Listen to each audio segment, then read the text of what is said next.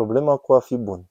C.S. Lewis Viața creștină e pur și simplu un proces de a-ți transforma eul natural într-un eu Hristos. Și acest proces se desfășoară în cea mai mare profunzime interioară. Cele mai intime dorințe, punctul de vedere, acestea sunt lucrurile care trebuie schimbate. De aceea, critica necredincioșilor cu privire la creștinism e că e o religie egoistă. Nu e foarte egoist, chiar morbid, zic ei, să te preocupi tot timpul de interiorul propriului suflet în loc să te gândești la umanitate. Ei bine, ce ar zice un sergent unui soldat ce are pușca murdară și care atunci când îi se ordonă să o curețe, îl replică, dar domnule sergent, nu e foarte egoist, chiar morbid, să-ți bați capul mereu cu interiorul propriei puști în loc să te gândești la Națiunile Unite? Ei bine, nu e nevoie să ne batem capul cu ce ar răspunde efectiv sergentul. Înțelegeți ideea. Omul nu va fi prea folositor pentru Națiunile Unite dacă pușca sa nu e bună de folosit.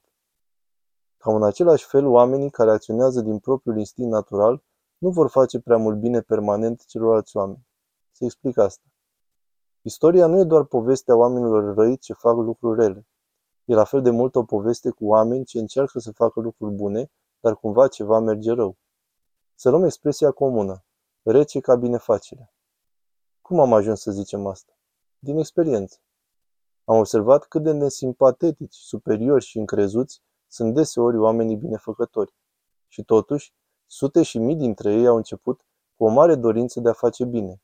Iar după ce l-au făcut, cumva n-a ieșit atât de bine cum ar fi trebuit. Vechea poveste.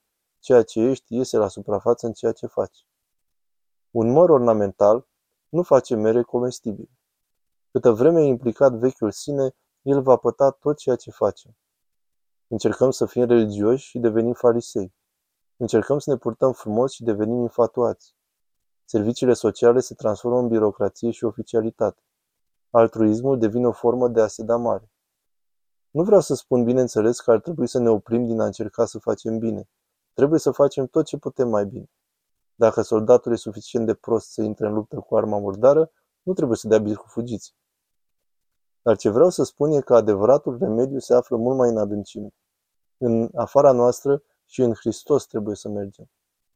Pentru majoritatea dintre noi schimbarea nu va fi bruscă.